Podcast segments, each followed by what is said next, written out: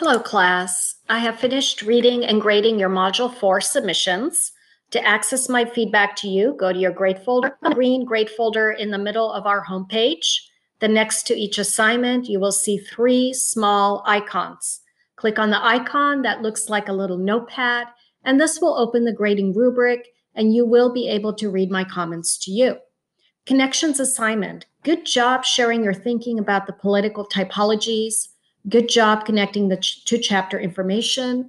Keep in mind that I needed to see 3 to 4 meaningful and thoughtful sentences that included your explanation of how the key term related to your classmates' post.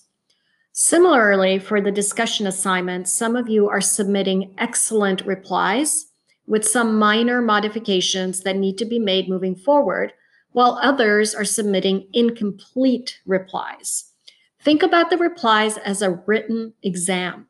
I must be able to assess your understanding of some of the learning objectives for this course via written work. So for some of you that are not completing all three parts of the replies, you will see this reflected in your points. Think about it this way. Do you ever leave unanswered quiz questions? If you are submitting incomplete replies because you are struggling with your understanding of the chapter readings, please do work with our tutor.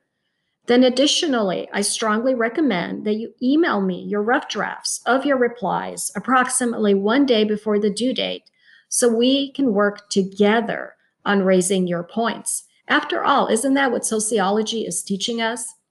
Then as always, please contact me anytime you have any questions or are not sure about something. Some of you are good at contacting me on a regular basis, while others I think need to contact me for assistance. And I will also continue to reach out to you as well. Have a wonderful rest of your week, class. It is Thursday, so our article summaries and MUD initial posts are due later this evening being October 15th at 8 p.m. Signing off for now, Professor Ramana Pyers. Have a wonderful day.